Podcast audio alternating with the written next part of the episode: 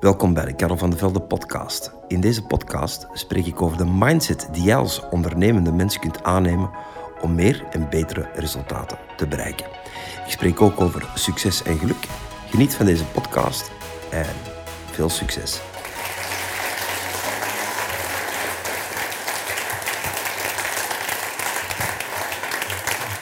Dankjewel, dankjewel. Ik uh, heb onmiddellijk ingetekend op dit project om hier te komen spreken. Gewoon voor het feit dat achter ieder kunstwerk zit een verhaal. En mijn schoonmoeder, dat is een dame die komt uit Nederland, die zegt altijd achter ieder deur zit een scheur. Zoals wij ook dikwijls zeggen, achter ieder huis zit een kruis. In Nederland zeggen ze achter ieder deur zit een scheur. En in dit geval, achter ieder werk, achter ieder prachtig kunstwerk wat ik hier heb gezien, zit een verhaal. En, en dat is op zich mooi. En als je dat dan weer vertaalt naar mensen toe, dan zit achter ieder gezicht, achter ieder zijn, zit ook een heel bijzonder verhaal. En soms zijn die verhalen niet zo gemakkelijk, soms zijn die best wel dramatisch, soms zijn die moeilijk, maar het heeft bijgedragen tot het verhaal van die persoon. En persoonlijk, ik denk dat het leven ook een soort van kunstwerk is.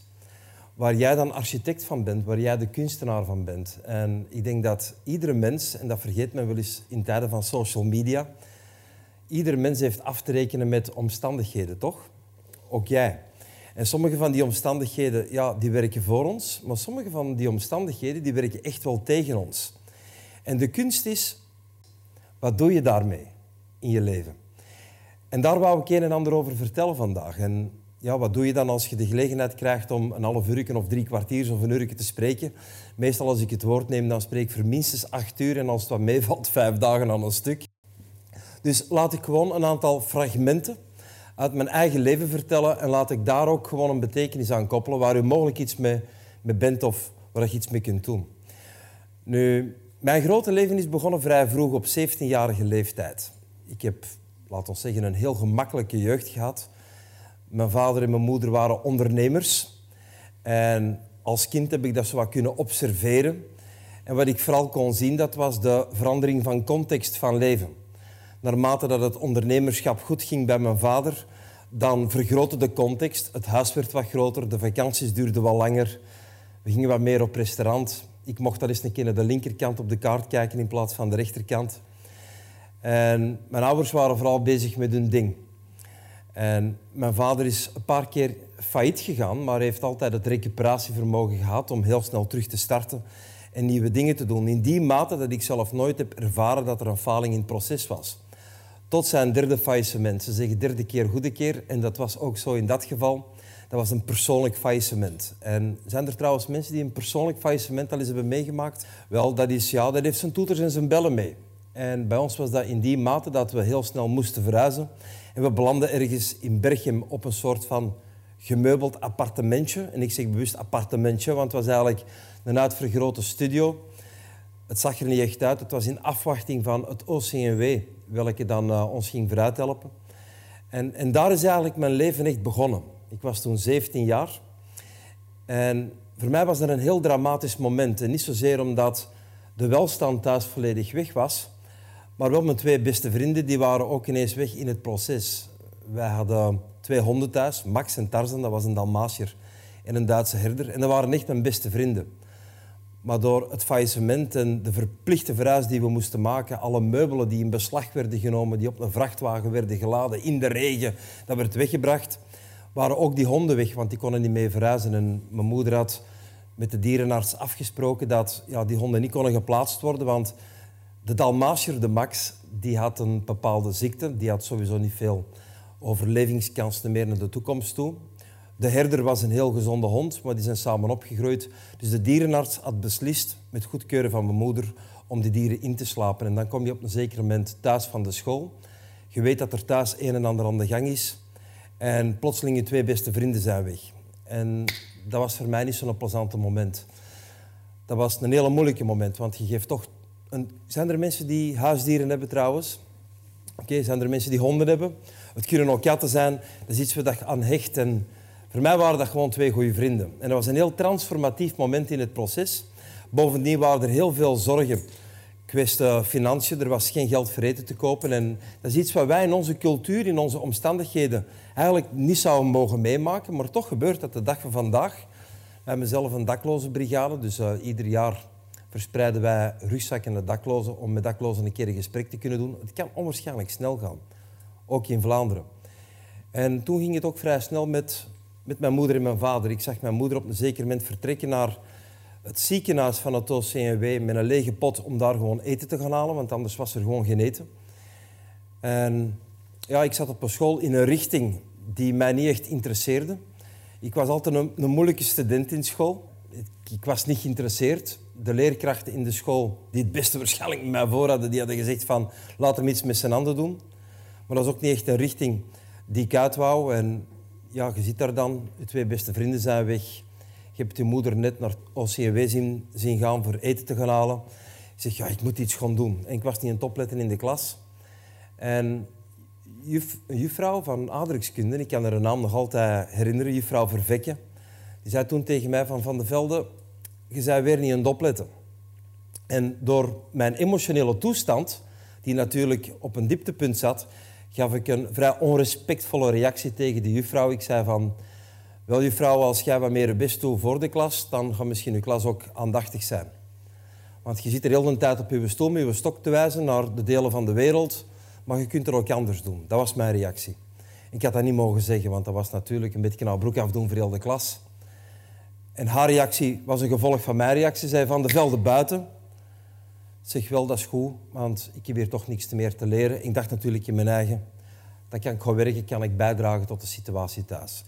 En ik was met een rugzak aan het bijeenrapen en ik was de klas aan het verlaten. En ze zei toen tegen mij van de Velden, ik wil u nog één ding meegeven. Je bent een product om aan de dop te gaan staan. Dat was de reactie van de leerkracht. Ik heb dan nog iets teruggezegd wat ik u bespaar. Ik ben de klas uitgelopen en ik stond op die moment buiten de klas.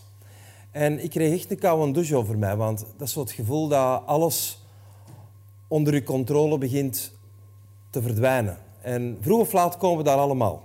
Dat is zo'n moment dat je grip op je zekerheden gewoon even kwijt zijn. En als je dat op jonge leeftijd meemaakt, kun je dat nog best relativeren. Maar ik was een product om aan de dop te gaan staan. Dat die slimme juffrouw dat tegen u zegt, dan zal dat voor een stuk zo zijn. Bovendien had mijn vader dat in het voortraject al een paar keer bevestigd op een andere manier. Die vroeg zich eigen altijd af, wat gaat er van de kerel terechtkomen? Wat gaat dat manneke ooit doen in zijn leven? Want in school presteert hem niet en hij heeft geen uitgesproken interesses. En dan is er de situatie thuis. Dus ik stond er buiten die klas en ik dacht bij mezelf van, wat ga ik nu gaan doen? Ik ga werken. Ik ga werken. En ik heb toen een beslissing genomen om te gaan werken om hard te gaan werken. Wat ik ging doen, dat wist ik nog niet, maar dat was mijn plan. Daar wou ik absoluut mee naar huis gaan. Met dat plan, ik werken. En dan heb ik op mijn fiets onderweg naar huis liggen bedenken van hoe ik dat ze biedt zeggen. Want mijn ouders zitten in een bepaalde situatie. Ze zitten echt niet op het nieuws te wachten dat ik stop ben met school. Dus ik ben dan thuisgekomen. Ik heb gezegd, ik heb goed nieuws en ik heb slecht nieuws. Mijn vader zegt van, oh, wat is er nu weer gebeurd? Ik zeg, ja, ik ben gestopt met school. Maar het goede nieuws is, ik ga werken. Mijn vader zegt van, dat kunnen we gebruiken, maar wat ga jij doen, jongen? Ik zeg, dat, zie ik nog wel. En ja, dat duurde even natuurlijk voordat ik iets vond, maar ik vond vrij snel werk in de horeca als glazenraper. En dat was voor mij mijn eerste werkervaring en ik dacht, ik ga dat hier zo goed als mogelijk doen. En ik stelde heel snel vast dat, dat het eigenlijk wel een soort van verrijking was voor mezelf, want ik voelde mij voor de eerste keer echt nuttig in mijn leven. Ik voelde mij productief. Ik voelde dat ik bijdroeg tot iets, want ik heb ook mijn centjes iedere keer af van thuis. Daar konden we dan eten mee kopen. En ja, ik begon te kijken naar die mensen, en dat is misschien een hele belangrijke, dat ik u gelijk wil meegeven. Dat is een inzicht dat, dat toen onrechtstreeks toch mijn mind heeft geraakt. Ik begon op te kijken naar de meest succesvolle obers in die zaak. De mensen die het meest hard werkten en het beste deden. Wat wij trouwens in onze cultuur soms niet doen. We kijken soms eerder naar de mensen die minder presteren om ons eigen performance af te meten. Maar ik begon gewoon te kijken naar diegenen die het beste en het beste toen waren. En ik begon dat na te doen. Ik begon tegen hetzelfde tempo te werken. Ik begon de glazen in plaats van zo vast te pakken ook in mijn hand te stapelen. Want ergens was het op die moment mijn droom om ook garçon te mogen zijn. Om een aantal verschillende redenen. Eén, de eerste reden was vooral, je kunt daar iets meer mee verdienen. Want die obers die werden betaald op hun omzetcijfer dat ze draaiden. En je kreeg ook drinkgeld. Dat je, dat je lief en vriendelijk waart, dan kreeg je ook drinkgeld van de mensen. Dus dat was extra inkomsten. Maar daarnaast was ook een belangrijk aspect. Die obers hadden allemaal veel meer succes bij de meisjes dan de glazenrapers. Dus dat vond ik dan ook wel interessant, want ik wou ook wel eens aan een lief komen. Hè. Dus uh, op een zeker moment mocht ik dan garçon worden van, van, van de baas van die zaak. En ik bleef gewoon doen wat ik eigenlijk al aan het repeteren was de hele tijd. En na korte tijd draaide ik het meeste omzetcijfer van die zaak. Had ik de meeste lieve van allemaal. En uh, kreeg ik ook uh, het meeste drinkgeld, omdat ik super vriendelijk was tegen de mensen. En dat was voor mij mijn eerste succeservaring. Dat was zoiets van, yes, ik ben iets waard. In het proces ben ik ook beginnen werken voor een bedrijf in de verkoop. Ik heb mezelf meerderjarig laten verklaren om dat te kunnen doen. Om ook weer te kunnen bijdragen tot de situatie thuis. En ik gaf al mijn centen af. Ik had ook geen centen nodig om te feesten. Ah ja, ik werkte in de weekend in de horeca. In de week ging ik werken als verkoper voor een bedrijf. En ook daarom heb ik hetzelfde gedaan. Ik heb de meest hardwerkende mensen, die het meest doeltreffend waren, gemodelleerd. Om ook vast te stellen dat ik in die verkoop plotseling progressie begon te maken en het zeker niet slecht deed. En ik ben zo'n paar keer van bedrijf veranderd om wat ervaring op te doen. En op 21-jarige leeftijd heb ik beslist, heb ik de keuze gemaakt om een eigen onderneming in de wereld te zetten, omdat ik het gevoel had, ik kan het beter dan de baas wat ik verwerk. En eigenlijk was mijn leven op een aardige kruissnelheid aan het komen. Ondertussen had ik ook een vastlief. Op 19-jarige leeftijd heb ik Maureen leren kennen. De vrouw waar ik vandaag nog altijd mee samen ben. Ja, ik ben echt een oude fossiel op dat gebied. Ik ben, uh, ben super conservatief. Dat de liefde een basis is. Ja, soms is het gevoel van liefde wel eens een keer weg door de tijd. Maar waarom zouden dan een andere beslissing nemen als je het goed hebt samen? En als je het even niet goed hebt, dan moet je gewoon wat harder je best doen om het terug goed te maken. En dan komen de dingen wel voor elkaar. Dat is een beetje mijn levensopvatting. En een en ander gaat dan wel voor u werken. Alleen voelen u niet ambetant, moesten aan uw tweede of derde officiële relatie bezig zijn. Soms moet een paar keer repeteren. Hè. Maar als je nu in een relatie bent, maakt er ook een meesterkunstwerk van, een meesterstuk van. En dat komt natuurlijk niet toevallig. Dat is iets waar je zelf ook wat inspanningen voor moet leveren. En dan op 22-jarige leeftijd, ja, dan zat ik eigenlijk zo in een soort van wolk in mijn leven. Ik had uh, alle centjes die ik had, dat was niet veel. Dat was, uh, ik had gespaard een, een 34.000 oude Belgische franken. Alleen het waren een paar centen meer. We kunnen natuurlijk geen bedrijf mee beginnen. Dus ik had dan uh, bij de bank gaan vragen voor een lening. Die wouden evenveel inleggen dan ik zelf investeerde. Dus ik had bijna 70.000 frank welke nog belangrijk in 2000 euro is. Er startte geen onderneming mee. Dus ik was zo creatief geweest om uh, mijn product al te gaan verkopen en aanbetalingen te vragen aan mijn eerste klanten. Dus ik had een onwaarschijnlijke pot gecreëerd van aanbetalingen. En daarom heb ik mijn eerste ja, start mee gefinancierd. Dus het moest ook wel lukken. Ik zou dat niemand aanraden om dat nu zo te doen, maar ik, ik was, ben de voorloper van de crowdfunding. Dus ja, in moeilijke omstandigheden word je creatief. En toen was de wetgeving nog anders, dus dacht ik, kan zo beginnen. En uh, was in verwachting. En uh, ja, die zaak draaide eigenlijk helemaal niet zoals ik het in gedachten had. Maar met hard te werken en de juiste dingen te doen, dan komt er wel, dacht ik. Dus ik begon me zo wat te omringen met wat experts en business mentors, mensen die het supergoed deden. Ons eerste kind werd geboren. En oh, alles fantastisch en gelukkig. Ik had een kijk op de toekomst en we hebben een gezinnetje. En, en plotseling, ons eerste kind, Dien, had moeite met zijn voeding binnen te houden. Die moest constant overgeven, was nog een baby. En wat doe je dan? Je gaat naar de, de kinderarts en die onderzoekt. Zei van ja, er is toch iets niet juist. Er zit een spanning op de schedel van uw kind. Dus we gaan u doorverwijzen naar uh, een expert, naar een bepaalde dokter. Dat was een ziekenhuis, Sint-Vincentius ziekenhuis in Antwerpen. En die dokter zegt van dat klopt inderdaad iets niet. We gaan wat scans nemen. Zit u even neer, wacht even. Iets later komt die, die, dokter terug en die zegt van... Uh, ik heb heel slecht nieuws voor u, uw kind moet sterven. Want er is een aangeboren hersentumor. We kunnen alleen niet zeggen wanneer dat uw kind gaat sterven. Dat kan nog weken duren, kan maanden duren, kan zelfs nog jaren duren. Afhankelijk van de agressie van die tumor, hoe snel die groeit. Dus uh, stel u daarop in. Uw kind gaat sterven. Wij zijn alle twee knock-out gevallen. Echt tegen de grond gegaan, want dat is nieuws dat je niet verwacht. ondertussen waren ze ons kind aan het verplaatsen van Gasthuisberg naar, naar Leuven. Onder uh, leiding van professor Kazar werd ons kind onderzocht. En ja, er was die zaak. Maar voor die zaak hadden dan geen goesting meer. Dus mijn professionele ambities die waren compleet weg. Ik moet er wel even onthouden dat ik natuurlijk voor een, uh, een klein vermogen aan voorschotten aanbetalingen had ontvangt van mensen die in vertrouwen hadden gesteld in een jonge ondernemer. Maar er werd niks, gebeurde niks te meer. Die zaak heb ik gewoon terzijde gezet, want je wilt natuurlijk bij je kind zijn van morgens tot s avonds dat stervende is. En op een zeker moment krijg ik telefoon van uh, mijn moeder, die even de boeken aan het voor elkaar managen was, de telefoons aan het ontvangen was, de betalingen aan het uitstellen was van Karel, wat moeten wij doen? Moeten wij de faling inleiden? Want ja, er komt niks meer binnen en jij gaat er nu ook niet meer aan denken om te ondernemen. En toen heb ik een extreem oncomfortabele beslissing genomen. Allee, was voor mij toen een extreem oncomfortabele beslissing. Ik heb beslist om s morgens naar Leuven te gaan, mijn, mijn vrouwke daar af te zetten.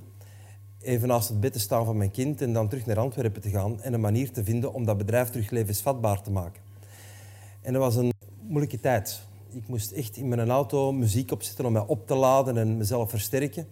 Weet ook, er was geen geld meer om klanten te maken. Ik had terug verse voorschotten nodig om rekeningen te betalen en, en de mensen te betalen. Dus ik moest gaan prospecteren van deur tot deur in de bouwhandel met de renovatie van deuren, keukens en trappen om klanten te winnen, om voorschotten te ontvangen, om zo verder dat bedrijf door te starten. En als je zoiets moet doen, dan dat is extreem buiten je comfortzone. Want eigenlijk zijn je gedachten bij je kind, maar je moet dan een plaats geven op die moment en je moet verder. En om een lang verhaal kort te maken, ik ben erin geslaagd om uh, enerzijds dat bedrijf toch levensvatbaar te houden. Ons kind hebben we niet levensvatbaar kunnen houden. Dat is gestorven na enige tijd. En dat was een tweede klop dat we kregen natuurlijk. En dat heeft iets met mij gedaan. En dan moest ik een plaats geven. Dat was iets heel moeilijk. Dus ik heb ervoor gekozen om samen met Maureen een week weg te gaan. En daar heb ik een tekst geschreven, de tekst de betekenis. En dat gaat over, ik kan het u niet aanleren, het zijn mijn woorden die heel moeilijk zijn, maar het gaat er eigenlijk over, het leven geeft je constant omstandigheden. En die omstandigheden die daar op je pad komen, die maken u beter of bitter als mens. Daar komt het eigenlijk op neer.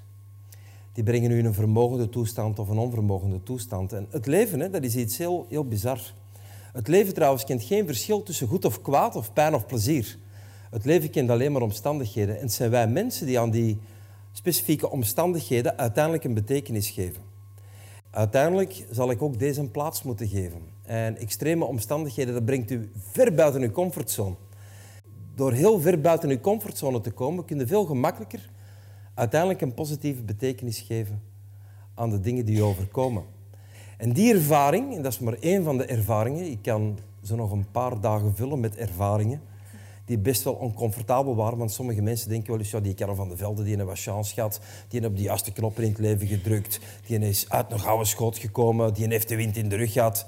Nee, ik denk, ik denk het is dankzij dat ik de wind van voor heb gehad, dat ik vandaag mag doen, en ik zeg bewust mag doen, wat ik doe. Want het leven is een gift dat je hebt gekregen. Hè? Dat is een geschenk. Het feit dat je hier kunt zijn, dat is een geschenk. Alleen zien sommige mensen dat zo niet meer. Dat is de matrix waar dat ze in zitten dan. Hun perceptie is gekleurd. Dikwijls gekleurd door bepaalde omstandigheden, welke leiden tot een bepaalde mindset. Dat zie ik ook gebeuren met mensen die ik coach. Dat zie ik gebeuren in de buitenwereld. Dat mensen door een bepaald evenement een bepaalde perceptie van het leven ontwikkelen. Een soort van misnoegdheid ontwikkelen. Misnoegdheid komt vanuit frustratie. Als je lang gefrustreerd bent over iets, dan word je misnoegd. Frustratie dat komt dikwijls vanuit onverwachte, ongunstige omstandigheden die zich voordoen in je leven. Het is niet wat u overkomt in het leven dat de kwaliteit van je leven bepaalt. Het is wat jij doet met datgene wat u overkomt. Dat bepaalt de kwaliteit van uw leven. En als er u extreem oncomfortabel overkomt, niet in het moment, niet in het moment zelf, maar later kunnen daar een betekenis aan geven die net voor u gaat werken. Achter ieder deur zit een scheur. Ik heb gewoon vastgesteld dat extreem succesvolle mensen, extreem gelukkige mensen, dikwijls extreem oncomfortabele dingen hebben meegemaakt en net daarom zo evenwichtig in het leven staan. Ik kan nu gewoon alles in contrast zien. Als ik bijvoorbeeld op mijn company... Op wie zijn ondernemers trouwens aanwezig? Wij zeuren soms. Hè? Ondernemers zeuren soms. Hè?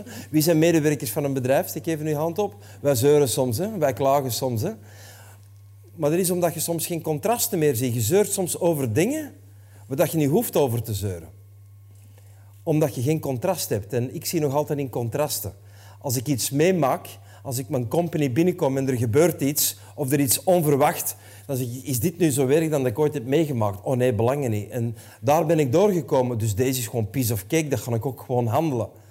Ik heb een mindset gecreëerd, een manier van denken gecreëerd vanuit net die ongunstige omstandigheden. Vanuit die onvermogende dingen die op mijn pad zijn gekomen. En eigenlijk is het nu heel simpel, ik wil je dat gewoon meegeven.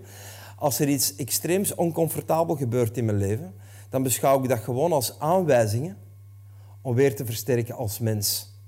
Want het is vrij egoïstisch om te denken dat uw levenspad alleen maar bezaaid is met fantastische dingen en opportuniteiten. Dat is... Uh, ja, in mijn lezingen en mijn seminars hebben we meestal de afspraak als er een telefoon afgaat, dan we allemaal champagne. En die persoon trakteert dan de rest van de club op champagne. Meestal van dan al die telefoons af. Maar voel u vrij trouwens. Maar zet hem gewoon op stil. Maar ik denk juist, die, die dingen die oncomfortabel zijn, die dwingen u om uit de comfortzone te komen, om een oplossing te vinden en te versterken als mens. En, en dat is denk ik de, de vorm van leiderschap die onze maatschappij ook nodig heeft. We hebben nood aan mensen die in hun kracht zijn en die dikwijls vanuit hun ervaring ook aanwijzingen geven en delen aan andere mensen om beter te sporen. En ik denk, ja, voor iedereen is er ruimte om beter te sporen. Dus ik denk, er zit heel veel schoons in ieder leven. De vraag is, wat doe ermee? En als ik dan gewoon kijk naar de mindset waar vandaag mensen in zitten, en, en hier komt een inzicht, wat ik heb geleerd vanuit mijn onvermogende omstandigheden, die ik dan gewoon gemakkelijkheidshalve even onvermogende omstandigheden noem, want eigenlijk zijn het gewoon fantastische leerervaringen, zijn het belevingen die het leven mij heeft gegeven, waar ik iets heb mee gedaan, en ja, die dingen die me er gewoon toe bijgedragen dat ik mij versterkt heb als mens en dat ik op een bepaald level nu kan leven.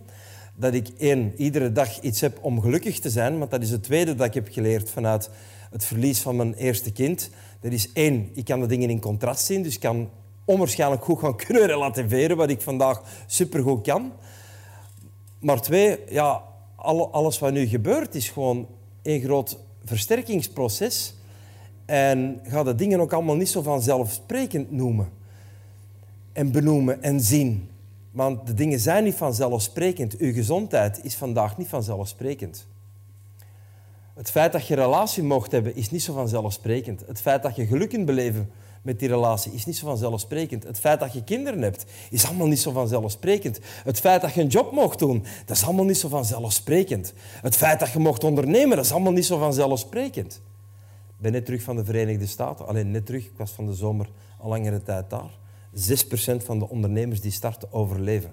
En de rest gaat failliet binnen de vijf jaar. Dat is daar de realiteit. Dus de dingen zijn allemaal niet zo vanzelfsprekend. De dag van vandaag. Alleen zien we dat dikwijls zo meer. En dat heeft natuurlijk te maken met de social media cultuur, met datgene wat mensen laten zien. Op social media is iedereen blij. Hè? Niemand gaat zo'n shit op social media zetten. Hè? Niemand gaat een foto trekken dat hem juist uit zijn bed komt en niet gepimpt is. Niemand gaat zijn ruzie dat hij met zijn partner thuis heeft op de social media zitten. Niemand gaat zijn dieptepunten delen. Nee, het is één grote matrix wat men daar laat zien. En wat is de matrix? Het is een soort van illusie. En ik denk ook dat leven één grote illusie is. Het leven is iets, maar voor veel mensen is het gewoon een illusie en die kan wel eens een keer doorprikt worden. Net als een keer is iets extreem oncomfortabel gebeurd. Want als ik nu achteraf zo terugkijk in mijn leven en ik maak regelmatig die evaluatie, heb ik gewoon vastgesteld, de hoogtepunten zijn er gekomen door de dieptepunten. Ik had nooit die ondernemer vandaag kunnen zijn. Ik had nooit die creatie in de wereld kunnen zetten als die heel moeilijke momenten er niet waren.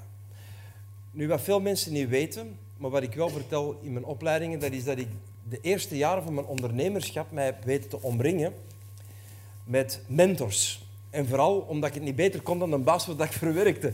En ik moest oplossingen vinden. En ja, kennis is vandaag heel toegankelijk. Je kunt daar masterclasses voor gaan volgen, online, live. Mensen zijn veel toegankelijker geworden. Je wilt met iemand verbinden. Vandaag is dat allemaal gemakkelijk, maar toen de tijd was dat niet. Je vond zeer moeilijk toegang tot inspirators en mensen die oplossingen hebben voor hetgeen waar dat jij mee zit. Dus ik ben eh, een onderzoek opgestart naar de denkende doepatronen van succesvolle ondernemers om net kennis te ontvangen om mijn eerste bedrijf echt niet alleen levensvatbaar, maar ook succesvol te maken.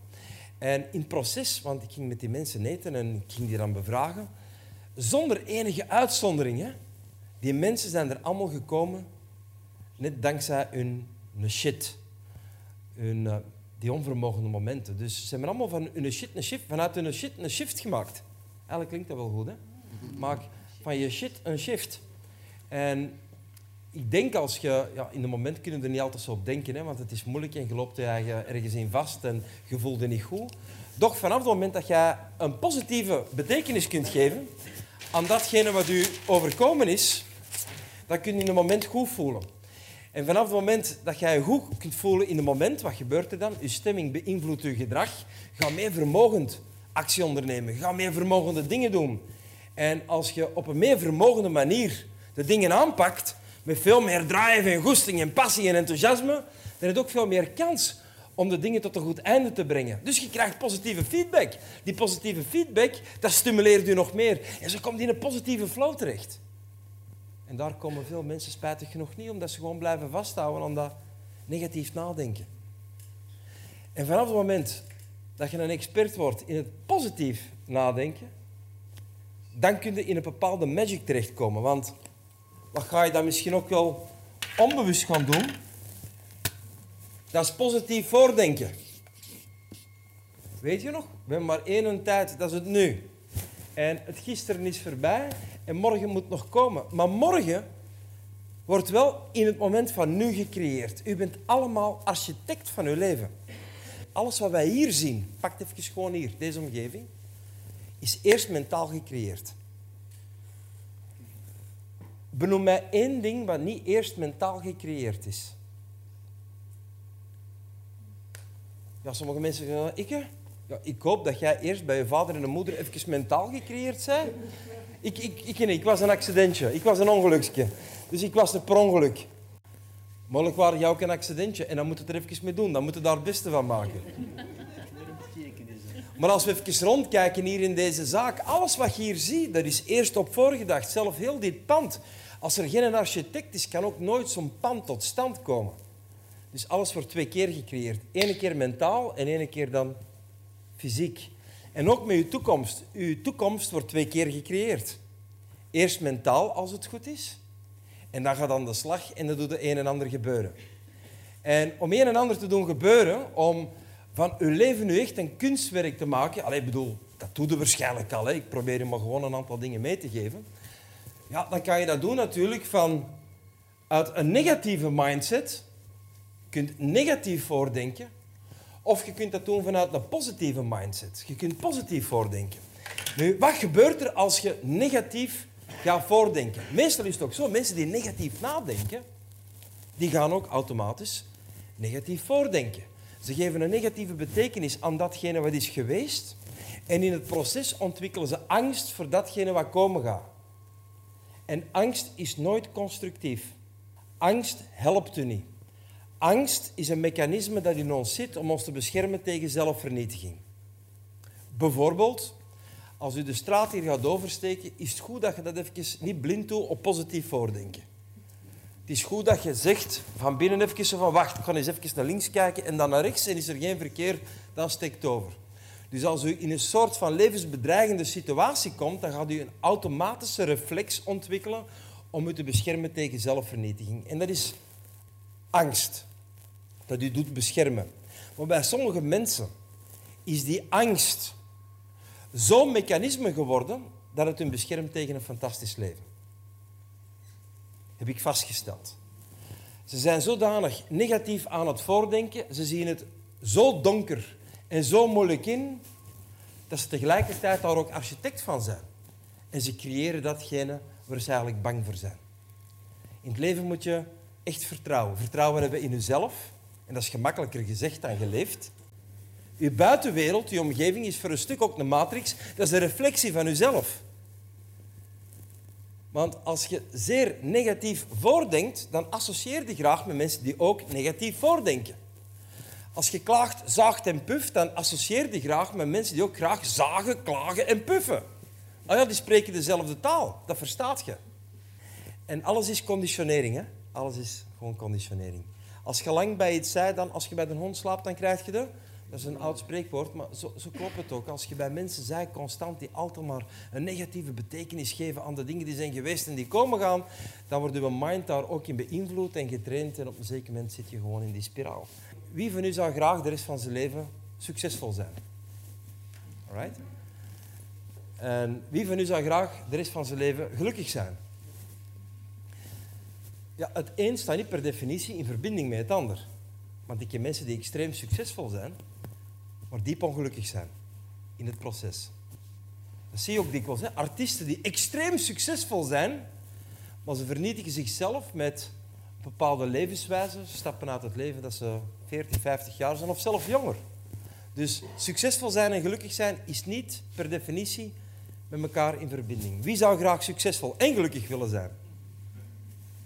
Als je nu je hand niet opsteekt, dan heb je waarschijnlijk last van je schouders. Nu, wat is succesvol zijn? Wel, succesvol zijn, ik heb er jaren onderzoek naar gedaan. Wat, wat betekent dat eigenlijk? Het heeft niks te maken met het huis waar je in woont, de vierkante meters dat je hebt, de inhoud van je kleerkast of de wagen waar dat je mee rijdt. Dat zijn enkel maar symbolen dat je creëert voor jezelf. Niet voor de buitenwereld, maar gewoon puur voor jezelf.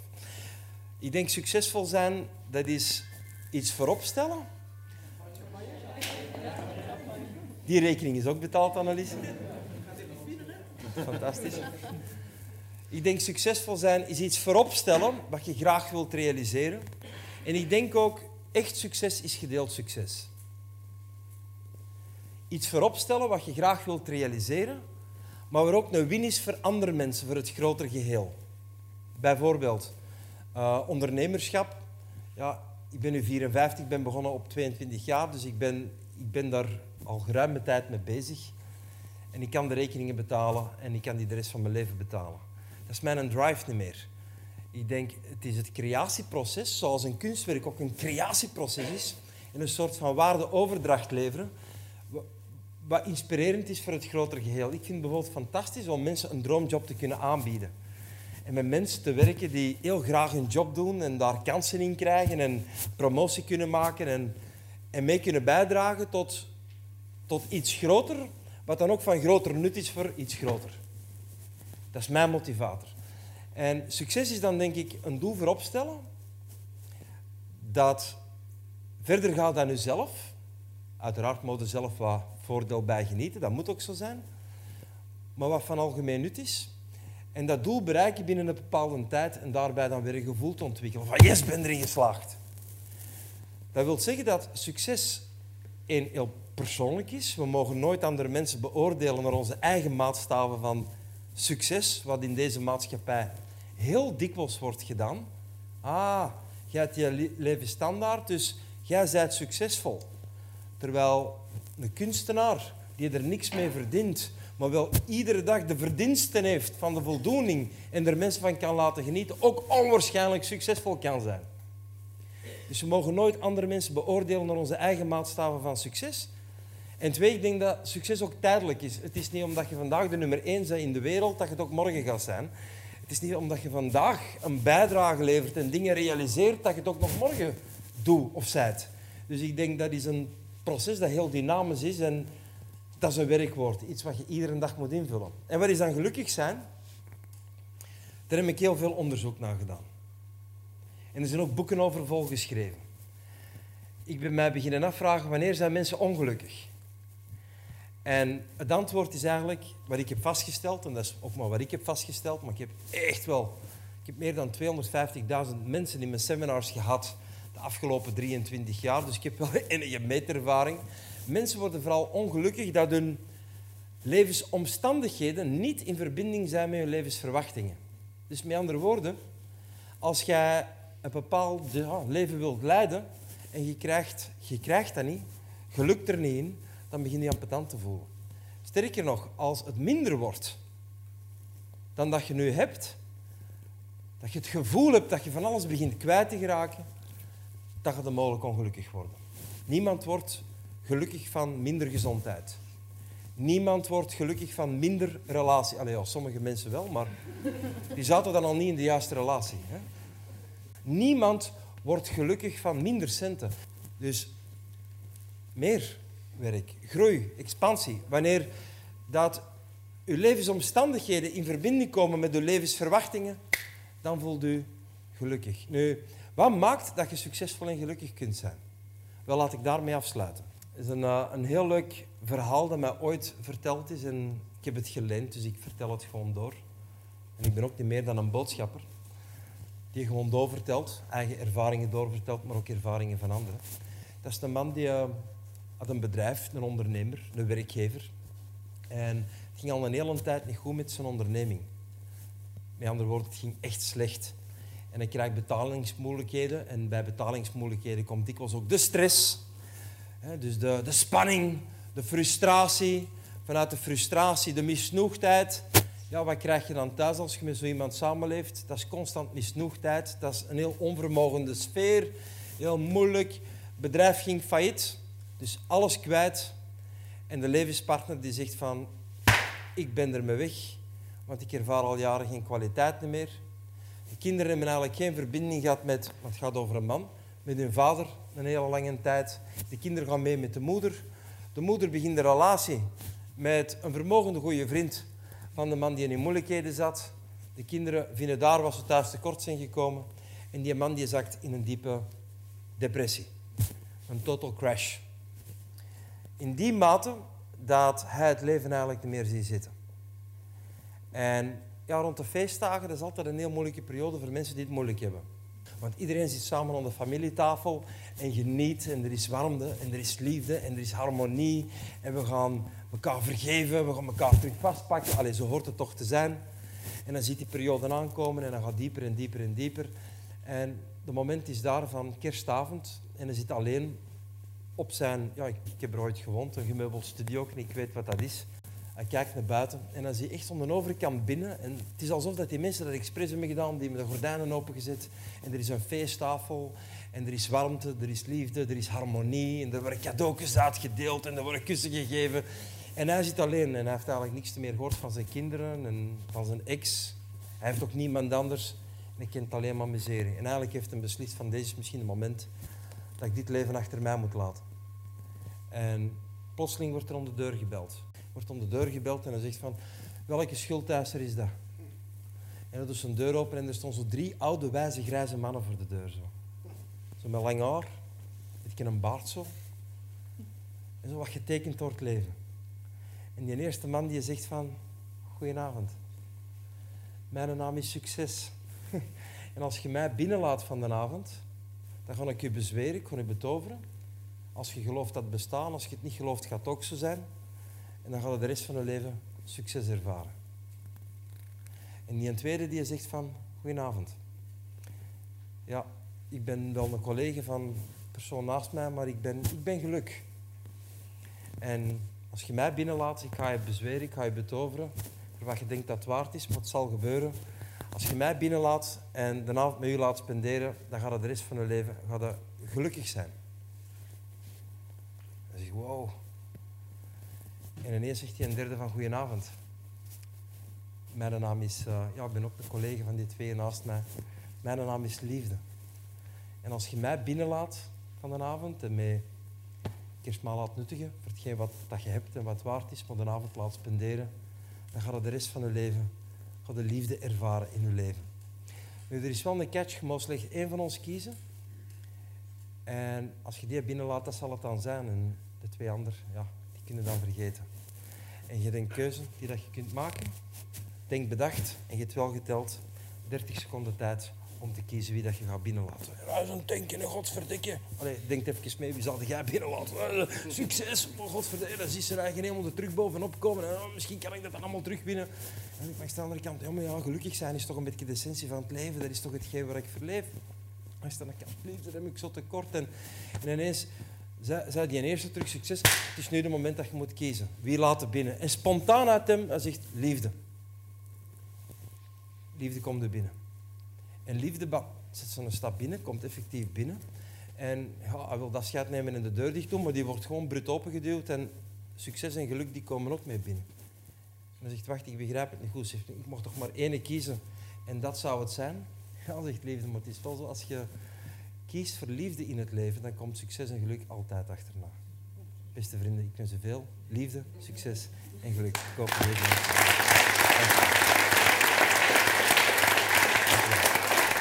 Ondernemers, bedrijfsleiders, CEO's, topsporters, politici, coaches en medewerkers van bedrijven haalden hun inspiratie bij Karel van de Velde. Karel doet al meer dan 25 jaar onderzoek naar toppresteerders die het winnend verschil beheersen. Hij ontdekte dat toppresteerders over gemeenschappelijke kernkwaliteiten beschikken die leiden tot succes. Het is zijn missie om mensen en organisaties te begeleiden naar een persoonlijke of zakelijke doorbraak. Hij is de oprichter en bezieler van het Karel van de Velde Training Instituut. En met deze organisatie verzorgt hij jaarlijks een honderdtal groeiseminars voor ondernemers. Hij is ook de auteur van twee bestsellers en een reeks educatieve video's. Wil jij ook meer en betere resultaten? Stel je dan open om kennis te ontvangen en ontdek welke mogelijkheden je nog hebt om te groeien.